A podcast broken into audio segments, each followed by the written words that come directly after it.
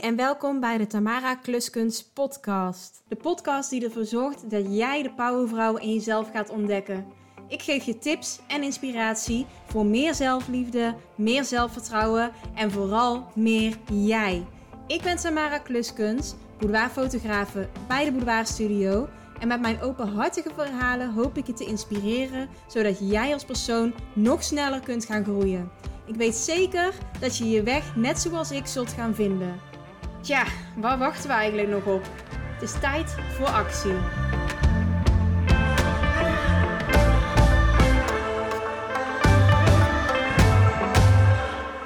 Hey en welkom bij weer een nieuwe aflevering van de Tamara Kluskunst podcast. Afgelopen week ben ik geïnterviewd door Monique Jansen van MJ Coached en zij coacht dus onderneemsters die ook oudste dochter zijn. Misschien ben je zelf wel oudste dochter en zijn er wel een paar persoonlijke eigenschappen die je herkent. Zoals bijvoorbeeld verantwoordelijkheidsgevoel hebben, altijd willen presteren, um, prestatiedrang hebben dus. En zo zijn er nog zoveel andere. Monique helpt oudste dochters om powervrouwen te worden.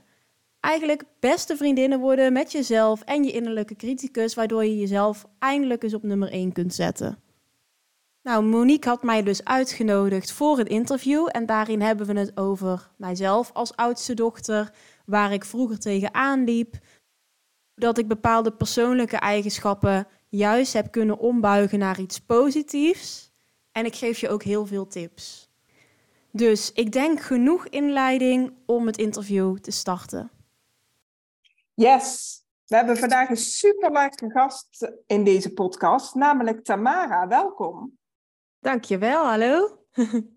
nou, superleuk dat jij er vandaag bent. En als jij het goed vindt, laten we gewoon lekker meteen starten.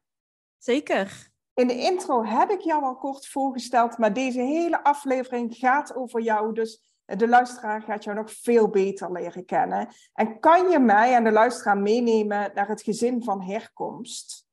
Zeker. Ehm, ja, ik kom uit Drunen. Dat is een dorpje dicht bij Den Bosch. En daar heb ik eigenlijk, totdat ik eh, ging studeren, gewoond samen met mijn vader, mijn moeder en mijn broertje. En ja, mijn vader is Nederlands, mijn moeder die is Indonesisch. En ik heb een broertje dus, en hij is ongeveer ja, twee jaar jonger dan ik. Mijn vader die is eigenlijk ook altijd de kostwinner geweest bij ons thuis. En mijn moeder die was uh, huisvrouw en die zorgde voor ons. Dus die was altijd thuis. ah, mooi. Wat kan jij je nog herinneren als, uh, toen je een klein meisje was? Wat vond je leuk? Wat vond ik leuk? Ja, vooral tekenen, zingen, creatief bezig zijn. Ehm, ja, eigenlijk alles wat je kon maken. Buiten spelen, um, boomhutten bouwen. Ik was niet per se echt het meisje-meisje dat met de poppen wilde spelen. En ja, je moest me ook echt niet in de poppenhoek duwen, zeg maar, uh, in de kleuterklas. Dat, dat vond ik eigenlijk helemaal niks. Maar gewoon, ja, lekker buiten en uh, creatieve dingen doen. Nou, heerlijk. Heerlijk. Hey, en als je ons meeneemt naar die puberteit, naar de middelbare schoolleeftijd, uh, kun je ons daar meer over vertellen? Ja, in de puberteit vond ik het best wel lastig om een beetje mijn plek te vinden, ook uh, binnen alle groepjes die er op de middelbare school waren. En toen dat ik dat eenmaal een beetje gevonden had, toen was ik ook wel echt ja, content met de mensen waarmee ik me omgaf. En ik hoefde ook echt niet uh, in een grote groep te zijn, want daar gaf ik ook helemaal niks om. En ook ja, een groep met meisjes, daar gaf ik ook niks om. Dus ik was echt uh, one of the guys altijd. dat vond ik ook helemaal prima. En ja, uiteindelijk uh, tijdens mijn studie kwam dat eigenlijk alleen maar goed van pas, want ik heb ook ICT gestudeerd daarna. Dus misschien valt het dan allemaal ook een beetje op zijn plek. Maar ja, ja wat kan ik er verder nog over vertellen? Ik uh, werkte bij een speelgoedwinkel. Op mijn zestiende ben ik daar uh, begonnen. Toen dacht ik van ja, het wordt wel tijd om mijn eigen centjes te gaan verdienen. En verder was ik best wel een gemakkelijke puber. Heb ik me horen, ja, dat hebben mijn ouders ja, me gezegd. Dat ik wel gewoon op eigen initiatief dingen ging doen die bij die leeftijd dus dan passen. En niet het rebelse. Dus ik was wel braaf, maar gewoon je eigen baan zoeken en zorgen dat je langzamerhand wat zelfstandiger wordt. En uh, ja, op kamers gaan. Dat, uh, dat, zal, dat hoorde er ook bij. Dus ja, een beetje je eigen weg gaan vinden ook. Ja, mooi. Hey, en dan ben ik eigenlijk nieuwsgierig hè, van, goh, oudste dochters hebben een aantal typische eigenschappen, waaronder een groot verantwoordelijkheidsgevoel, ehm, vooral heel erg voortvarend, gericht op je doel. Hè? Dit wil ik behalen en daar ga ik naartoe. Ehm, zorgzaam voor andere zorg. Herkende je dat eigenlijk als je terugkijkt naar je puberteit? Ja, absoluut. Ik ben altijd heel gedisciplineerd geweest. Ehm, ben ik nog steeds. En heel erg ehm, gefocust op het doel wat dat ik heb. En ik moest altijd het, het onderste uit de kan halen, altijd de beste zijn. Ik ging ook altijd tijdens mijn studie ehm, en uh, ook op de middelbare school voor cum laude. Heb ik niet gehaald. En als ik andere mensen op het podium zag staan, dan denk ik... Oh, zo oneerlijk, want ik heb zo mijn best gedaan. En ja, ik moest altijd de hoogste cijfers hebben. En uh, ja, als er dan iemand op het podium staat die zegt van, oh, ik wist helemaal niet dat ik dat gemiddelde had. En nu sta ik hier, dan denk ik, ja, maar ja, dat vind ik niet leuk. Dat is wel heel prestatiegericht. ja, ja, heel herkenbaar, denk ik, voor menig luisteraar. Hey, En je vertelde het net al een beetje, hè? op dat moment van die middelbare school komt natuurlijk ook dat moment dat je een studiekeuze moet maken. Wat was jouw keuze? Ik ging ICT en media design studeren. Dus echt het creatieve en ehm, ja, het technische bij elkaar. En dat technische is eigenlijk vooral een beetje beïnvloed geweest door mijn vader. Want die is ook uh, programmeur geweest. En die heeft me op vroege leeftijd op mijn elfde al leren programmeren. Dus ja, dan krijg je daar een beetje interesse voor. En ja. ja, zo kwam het dan samen. Ja, precies. Interessant. En ook interessant omdat ik weet wat je nu doet. Maar er, we houden de luisteraar nog even in spanning, want daar gaan we mooi naartoe werken. Toen jij die opleiding af uh, had, ben je toen door gaan studeren of ben je gaan werken?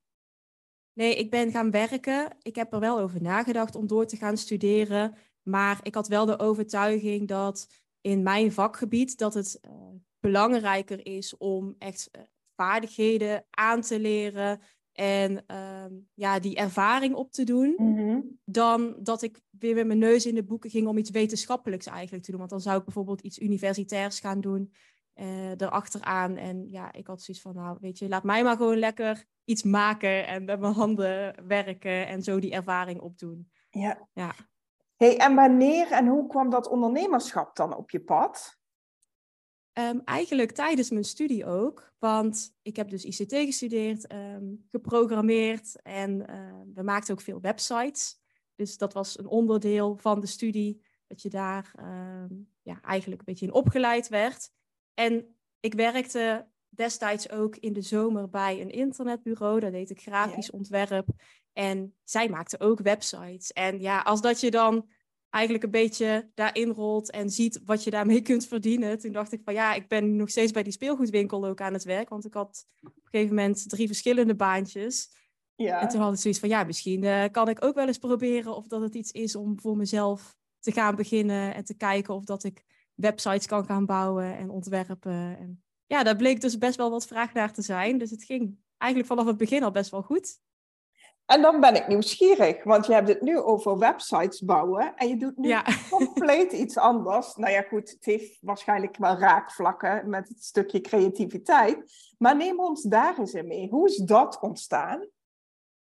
Ja, ik ehm, was dus, als we even teruggaan naar de middelbare school, one of the guys. Ehm, ook een beetje onzeker over hoe dat ik me moest uh, omgeven met bijvoorbeeld meisjes en, en, vrouwen. Dat ik dan dacht van ja, ehm, uh, ik pas hier niet. En dan word je een beetje onzeker van, want je ziet dat andere mensen het leuk hebben en vriendinnen, groepjes en allemaal uitstapjes gaan maken. Ja, jij hoort er dan niet bij. Dus ik was best wel onzeker en verlegen. En toen dat ik ging werken, toen merkte ik dat dat me op dat moment nog meer tegen ging zitten. Want tijdens een sollicitatiegesprek had ik dus wel die gedrevenheid om die baan te krijgen. Dus dan liet ik mezelf echt zien en dan was ik was gewoon ik, zoals dat ik ben. Maar als ik dan, toen had ik die baan, zat ik op de werkvloer en werd ik weer heel onzeker door alle mensen die daar dan werkten en meer ervaring hadden en ja. uh, zeg maar altijd het laatste woord hadden of wel hun mening durfden te geven. En ik durfde dat allemaal niet. Ik had zoiets van, ja, ik uh, zit hier lekker achter mijn computer en ik doe gewoon wat je vraagt. En verder uh, hoor of zie je me niet. En om daar dan mee geconfronteerd te worden, ook tijdens functioneringsgesprekken, dat, ja, dat was best wel lastig. En toen had ik mhm. zoiets van, ja, ik moet echt aan mijn zelfvertrouwen gaan werken, want Anders dan, uh, dan gaat het niet goed komen. En, en ik denk dat dit. Kijken. Precies, ik denk dat dit wel iets is wat veel vrouwen herkennen, natuurlijk. De onzekerheid over, over zichzelf of wat anderen vinden. Dus ja, heel herkenbaar. Maar vertel verder. Ja, ik ehm, ben toen gaan kijken van hey, hoe kan ik mijn zelfvertrouwen vergroten? Want ja, ik ben ook een aanpakker. Ik ga niet denken van ja, dit ben ik nu eenmaal en de situatie is zoals die is. Dus dan uh, kruip ik maar in een soort van slachtofferrol. Nee, ik moet er wel echt iets veranderen. Ehm, toen heb ik een mindfulness cursus gedaan, ook toen via mijn werk. Omdat ze zeiden van ja, misschien is dit toch wel iets waar je zeker wat aan gaat hebben. En dat was ook wel zo, want vanuit daar ging ik nog meer stapjes nemen, nog meer kijken van hé, hey, wat zou ik nog meer kunnen doen. En toen kwam er een boudoir shoot op mijn pad. Ik vond het ook wel leuk om voor de camera te staan. Uh, mijn broertje die is ook fotograaf, dus ja. ik heb vaker ook voor zijn camera gestaan. Toen dacht ik, ja, zoiets is leuk, alleen dan wel uit mijn comfortzone. Even dat ik weer ehm, dat stapje extra moet zetten. Dus dat, ehm, dat heb ik toen gedaan en dat was zo'n geweldige ervaring. Het voelde zo goed en ook die foto's die je dan daarna krijgt. En iedere keer wanneer dat je die foto's weer ziet, dat je dat gevoel weer kan oproepen van trots en zelfvertrouwen. Ja, dat is zo krachtig. Toen heb ik het nog een paar keer gedaan bij andere fotografen. En toen had ik zoiets van, ja, maar ik wil dit gevoel, dat wil ik iedereen eigenlijk geven. En ik zou, uh, dit zou ik wel doen, dit zou ik niet doen. En want ja, dan heb je een beetje ervaring en een beeld van hoe dat jij het dan zou gaan doen. En toen ja. dacht ik, waarom niet? Ik ga gewoon proberen te kijken of dat ik uh, boudoirfotografie kan gaan doen. Een boudoirfotograaf kan worden, ja. en dus, dat ben je uh, gaan doen. Ja. En vertel, ja. hoe is het nu, zeg maar? Um, ja, het is, ik vind het geweldig. Je, doet je doet nu iets waar je echt je ei in kwijt kan, uh, waar je waardering voor krijgt, waar je andere vrouwen mee kan helpen. En dat vind ik ook heel erg belangrijk, want ik weet hoe dat het is om heel weinig zelfvertrouwen te hebben en ja, eigenlijk maar, zeg maar die grijze muis te zijn en uh, niet jezelf te kunnen zijn, dat vooral. Dat je dat gewoon niet durft. En mhm. om ze daarmee te kunnen helpen en ook die transformatie te zien. Want er zijn genoeg vrouwen die later ook nog contact opnemen voor bijvoorbeeld een tweede shoot. Of dat ze, ja, laatst had ik een vrouw die stuurde een appje van dit is mijn nieuwe ik en ik heb nu meer zelfvertrouwen. En je zag het ook gewoon in haar houding en hoe ze keek. En ja, dat was, ja, ja, geweldig. ja, dat snap ik. Hey, en wat mij even triggert, hè, want ik kan me voorstellen zo van, hey, als je zo'n shoot gedaan hebt, hè, nou, daarna ben je natuurlijk, ja, wauw, hè, fantastisch resultaat. Maar ik kan me voorstellen dat vrouwen en misschien ook luisteraars die nou luisteren, die denken, ja, lijkt me wel stoer of tof of, oh, maar er zitten zoveel belemmeringen misschien om die stap te zetten. En dat herken jij waarschijnlijk als geen ander, want ja, goed, dat herken je misschien bij jezelf, maar ook bij de klanten die je hebt. Um, wat zou het advies zijn als er vrouwen ja, die luisteren en die zoiets hebben van, ja, ik kan jou helemaal volgen tot na zo'n shoot en het zien van de foto's, dat dat echt een boost is voor mijn zelfvertrouwen, onder andere. Ja, ik denk ook wel dat het er een beetje aan ligt hoe ver dat je bent in het stukje, oké, ik ga nu voor mezelf kiezen uh, en die, die persoonlijke groei daarin. Want het is natuurlijk geen uh, soort van toverstaf die je gebruikt nee, en ineens is alles goed. Um, dus ja, als ik een tip zou mogen geven, dan is het ook vooral van kijk of dat je in kleine stapjes al aan jezelf liefde kan gaan werken, waarmee dat je je zelfvertrouwen ook al vergroot. En uh, ga van daaruit kijken van, hey, is een boudoir fotoshoot dan iets voor mij in plaats van dat je het ziet als zeg maar de gouden oplossing. Want ja het werkt voor even, maar ehm, ja, je moet wel op een bepaald niveau zijn waarbij dat je dan daarna ook weer kan gaan doorpakken. En, ja, ehm, precies. Ja, ja, ja, mooi. Mooi ook dat je dat aangeeft. Hè? Zo van, weet je, dus niet het magische toverstokje. En, maar dus is het dan ook meer, zeg maar, de kers op de taart? Zo van, weet je, je hebt al wat gedaan aan persoonlijke ontwikkeling, aan, aan zelfvertrouwen, aan groei. En dan is zo'n shoot ja, wel echt iets moois om dat ook vast te leggen. Ja, je zou het kunnen zien als een soort van einddoel, maar zo zie ik het zelf eigenlijk liever niet, want ik zie het meer als een springplank. Dus je, je bent al, zeg maar, eh, die, die, trap opgeklommen En uh, je staat al op die springplank en dan is dat zeg maar weer de volgende stap om ja, comfortzone te vergroten. Dus niet uit je comfortzone te gaan en iets te doen wat mega eng is en een totale paniek aan te beleven, maar gewoon uh, ja, ja, die comfortzone weer groter te maken. Ja. ja, zoals het eigenlijk, wat jij vertelde, zoals het bij jezelf ook was. Hè? Van ja. hey, ik heb al wel eens voor die, of, ja, voor die camera gestaan, alleen net dat stapje weer verder. Ja, en um, ja, ik zou niet zeggen dat je per se al ervaring moet hebben gehad met fotoshoots, want ik doe altijd alles voor. Ik begeleid je er helemaal in. Maar wel dat stukje van, hé, hey, oké, ik mag voor mezelf kiezen en uh, daar ben ik al een beetje ja. mee aan de slag gegaan. Ja, ja mooi, mooi. En dadelijk komen we er ook op terug, mochten vrouwen geïnteresseerd zijn, hoe ze jou kunnen bereiken. Maar ik ben nog even nieuwsgierig naar de ondernemer in jou. En dan gaan we toch weer even terug naar die eigenschappen van die oudste dochter. Want ik ben eigenlijk nieuwsgierig en ik zal de eigenschappen nog een keer opnoemen. In hoeverre dat jij ze herkent uh, als ondernemer.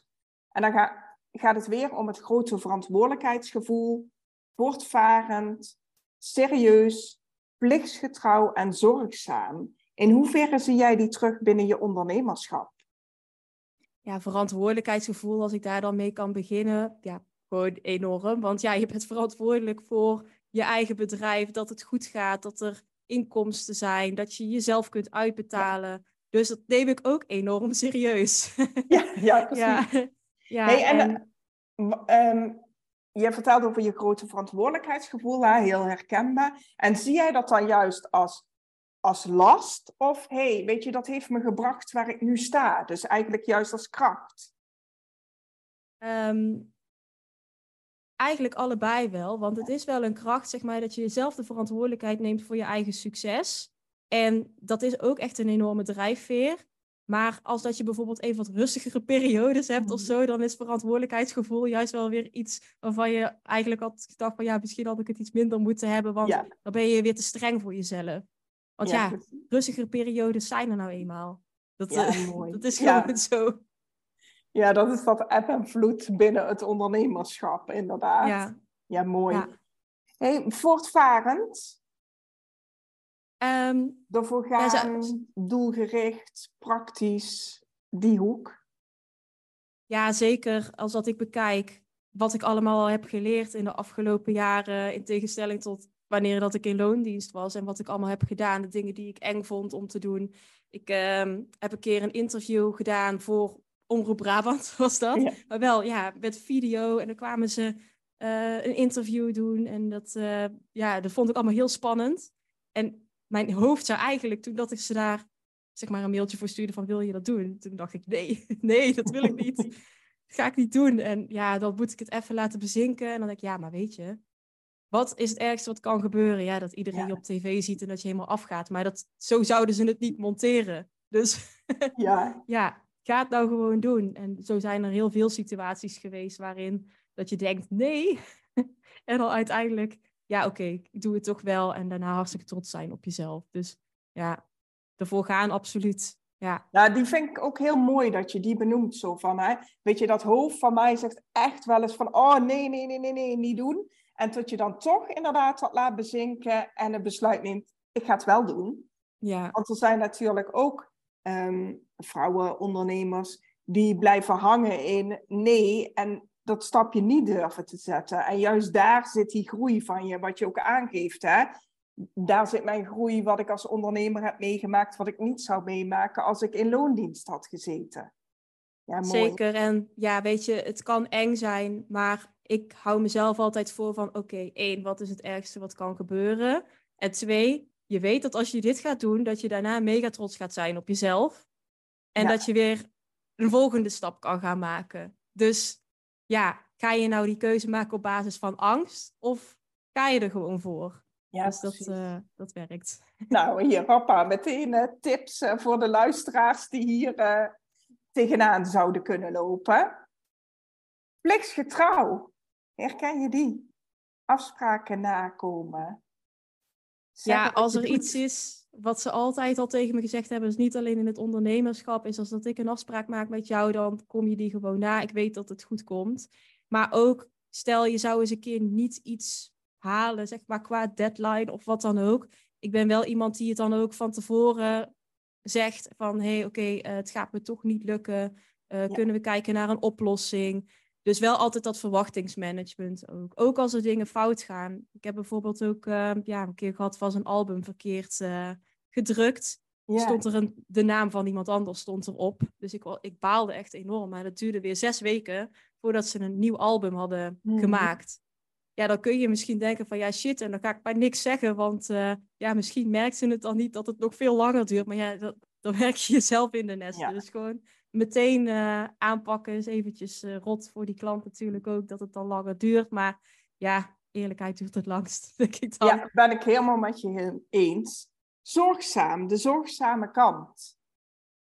Um, ja. ja, ligt er een beetje aan. Ik vind mezelf wel zorgzaam, maar ja, vooral ook voor de mensen om me heen. Mhm. En zo van ja, als mensen ziek zijn, een kopje koffie brengen, een ontbijtje, uitjes plannen en zo, dat doe ik ook wel uh, veel. Ja, ja. Ik kan ook heel goed luisteren. Ik heb ook veel empathie, dus het komt in mijn werk ook goed van pas. Maar ja, zorgzaam ik zou mezelf niet meteen echt die stempel geven van uh, dat is 100% uh, nee. mij of ik. Nee. nee, precies. Ja, mooi dat je dat ook aanhaalt. Hè? Weet je, dat hoeft ook niet. En het is mooi hoe je het benoemt. Ja. En ik ben nieuwsgierig. Hè? Uh, inmiddels heb jij een succesvol bedrijf. Maar wat betekent succesvol voor jou? ja, vooral het werk doen wat me gelukkig maakt, maar ook dat het me de mogelijkheid geeft om uh, creatiever te zijn, uh, daar vrijer in te zijn, ook meer vrijheid te ervaren in mijn leven. En het leven zo te kunnen inrichten dat, dat het voor mij werkt. En natuurlijk ook wel een beetje het financiële plaatje, dat, mhm. dat, je, dat je daar ook zelfvoorzienend in bent. Dus dat je bedrijf dat uh, ja, voor je regelt, zou ik maar zeggen. Ja, mooi. En als je kijkt naar die weg hè, van, um, nou ja, goed, we hebben al een hele weg afgelegd in deze podcast. Na dat succesvolle bedrijf, wat heeft jou geholpen om een succesvol bedrijf te bouwen? Wat was daarin de kracht? Ik denk vooral het uh, veranderen van die mindset, want dat begon natuurlijk dus uh, al tijdens uh, mijn eerste baan en die mindfulness cursus en zo. Toen begon ik daaraan te werken. Maar ook vooral die dingen doen die je dus eng vindt. En uh, daar dan toch voor gaan. Er ook stil bij staan wat je successen zijn. Want mhm. daar gaan we ook heel vaak gewoon heel snel overheen. Dus ja, gewoon ook stilstaan bij wat je allemaal hebt bereikt. En uh, het proces wat je hebt afgelegd. En ook daar dankbaar voor zijn. En vooral dat bewustzijn er ook in hebben. Dat denk ik dat wel iets is waardoor dat ik succes, succesvol kan zijn en me ook succesvol voel. Omdat ik niet alleen maar leef in, dit moment en nu. Kijk, wat nu ja, kan ik wel open over zijn. Ik heb al drie weken geen shoots gehad, omdat het gewoon een rustige periode is. Als ik alleen maar kijk naar nu, ja, dan zou ik niet succesvol zijn. Maar als je kijkt over het geheel, ja, dan wel. En daar word ik hartstikke blij van. Dus. Ja, precies. Ja, mooi hoe je dat doet. Hey, en dan ben ik even nieuwsgierig, want uh, jij vertelt, hey, weet je, mijn belangrijkste tip zou zijn, ga werken aan die mindset. Hè? Nou weet ik dat de oudste dochters het lastig vinden om hulp te vragen. Heb jij dat helemaal alleen aangepakt of heb je daar hulp bij gehad?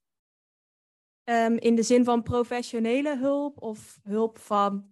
Nou ja, het mag nou, ook een podcast zijn, uh, weet ik veel, in de breedste zin van het woord. Zeg. Ah, zo, ja, ja. Um, nou, sowieso heb ik hele fijne vrienden die altijd wel uh, zeggen van, ah Tamara, dit kun je wel. Ik zou, ik zou het gewoon doen. Dus dat is heel erg fijn.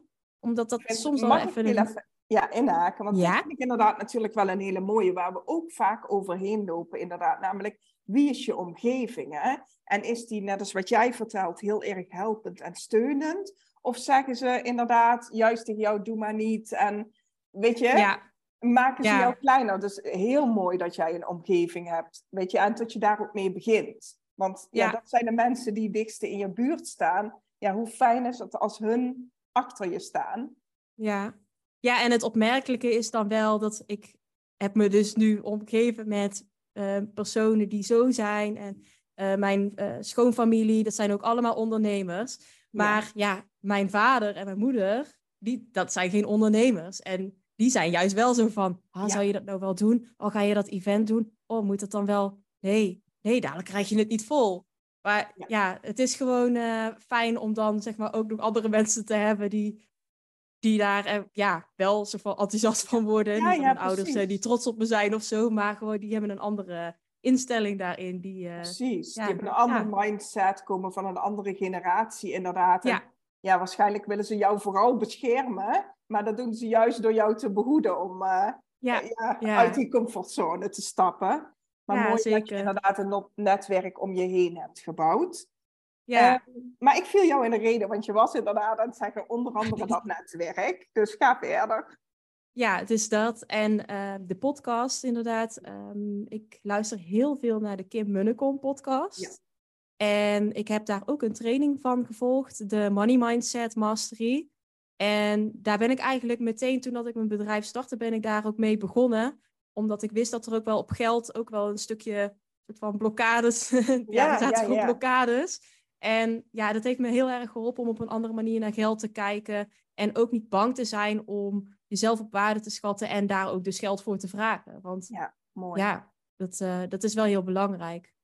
Dus dat, uh, ja, die podcasts die zijn heel fijn geweest daarin. En de mindfulness cursus natuurlijk, die ik toen in het begin heb gedaan. Ja. ja, mooi mooie wegen ook die je kunnen helpen om je mindset uh, ja, te veranderen en uh, daarmee aan de slag te gaan.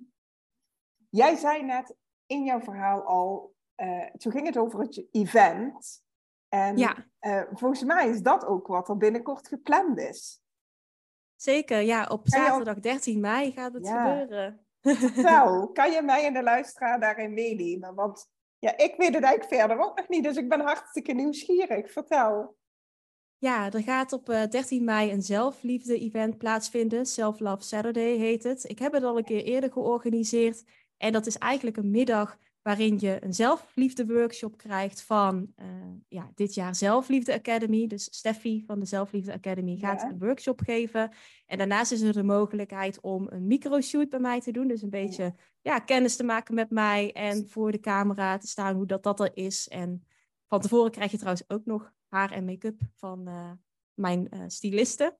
Dus dat is ook heel erg leuk. Dan ben je helemaal uh, klaar om op de foto te gaan. En ja, dat mag in boudoirstijl, mag ook gewoon gekleed, wat dat jij wil. Waar je je fijn in voelt. En um, ja, de, het event vindt plaats in Den Bosch, dus op 13 mei. De ticketverkoop is al gestart en tot 26 maart is er nog een early bird korting van 30 euro. Dus, ja, wauw. Eh, dus ja. voor de luisteraar, check even wanneer je deze podcast luistert. Hij komt namelijk online in de early bird fase. Um, dus ja, goed, misschien heb jij wel geluk en kan je nog een early bird ticket scoren.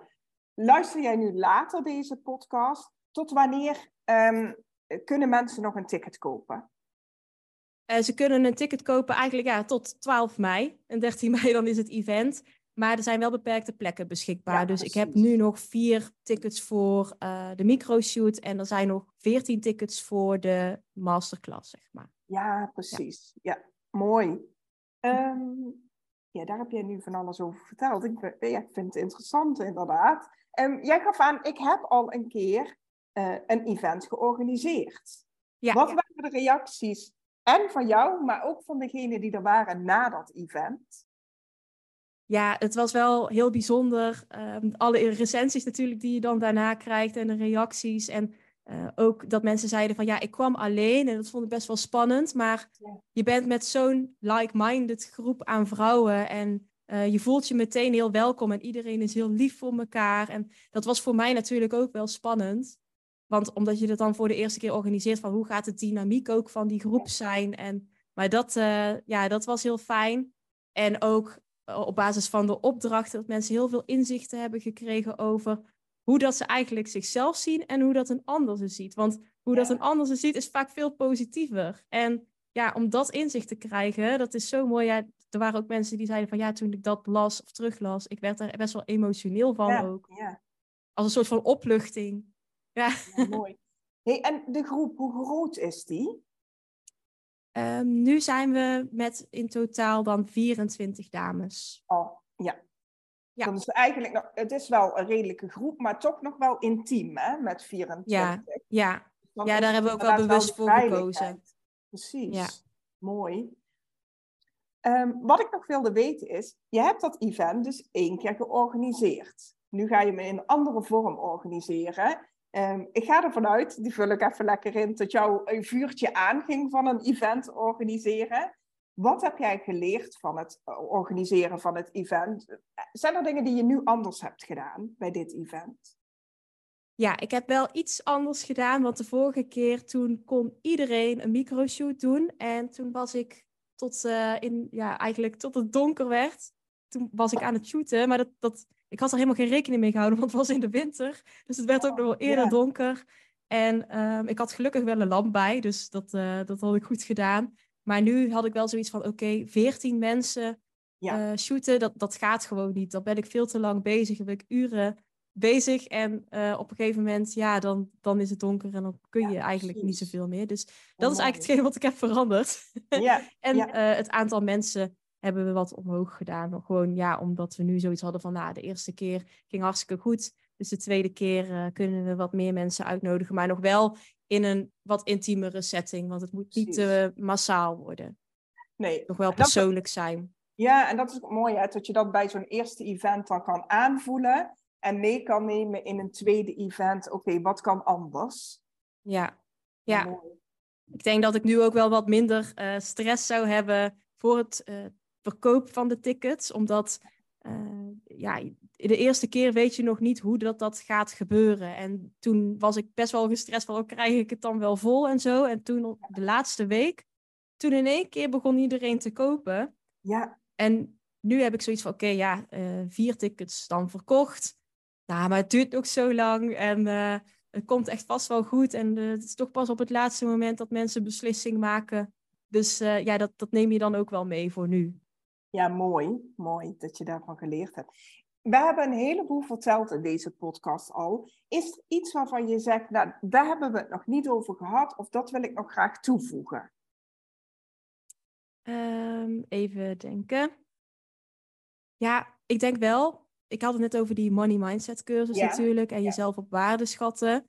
En ik denk dat het ook wel belangrijk is dat je in jezelf durft te investeren. Of in je bedrijf dan, uh, ja, vooral in dit geval. Mhm. Ehm, en ja, vaak willen we ook alles dus alleen doen. Ja. Maar er komt ook wel een punt waarop dat je denkt van oké, ehm, het lukt me eigenlijk allemaal niet meer om het alleen te doen. Dus dan ga je dingetjes een beetje afraffelen of uh, denken van ja, dan moet ik het gewoon maar niet doen. En ik heb nu laatst dan besloten om wat ook uit te besteden. Omdat ik ook echt wel geloof dat iedereen zijn eigen kracht heeft. En uh, ja, je kunt wel alles zelf willen doen, maar er is vast wel iemand die, die ja, ik bedoel, een expert is bijvoorbeeld op dit gebied. Uh, ja. Het is dan nu voor Pinterest.